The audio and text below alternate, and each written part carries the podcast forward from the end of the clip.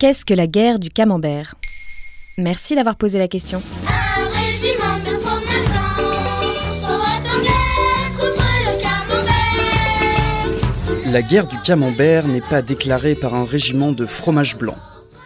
Non. La guerre du camembert, c'est le conflit qui oppose des fabricants de fromage français en Normandie. D'un côté, les industriels qui souhaitent pouvoir vendre du camembert AOP, de l'autre, des petits producteurs qui souhaitent protéger la qualité de ce fromage. Traditionnellement, le camembert est fabriqué avec du lait cru, c'est-à-dire du lait qui sort des pies de l'animal et qui n'a pas été pasteurisé ou stérilisé. L'utilisation du lait cru peut présenter un risque sanitaire. Mais c'est aussi un gage de qualité.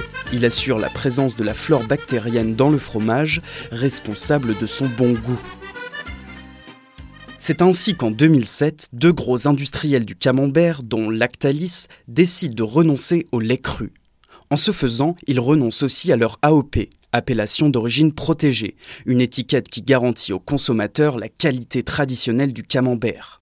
Il faut dire que l'utilisation du lait cru est coûteuse car elle oblige de nombreux contrôles d'hygiène.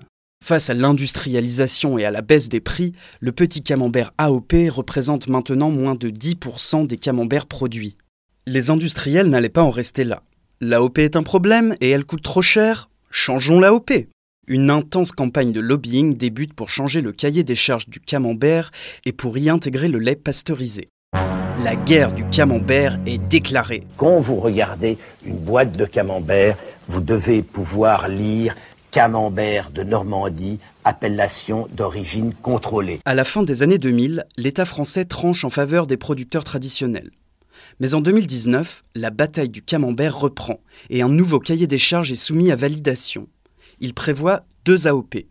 Une AOP cœur de gamme, avec du camembert pasteurisé provenant d'au moins 30% de vaches normandes.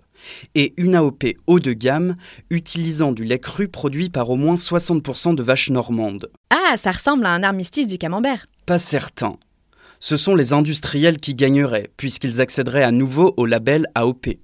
La différence d'AOP est trop menue pour que le consommateur puisse faire la différence dans les frigos du supermarché. Les petits producteurs et les consommateurs prendront-ils leur revanche? À suivre dans la guerre du camembert 2. Voilà ce qu'est la guerre du camembert. Maintenant, vous savez. En moins de 3 minutes, nous répondons à votre question. Que voulez-vous savoir? Posez vos questions en commentaire sur toutes les plateformes audio.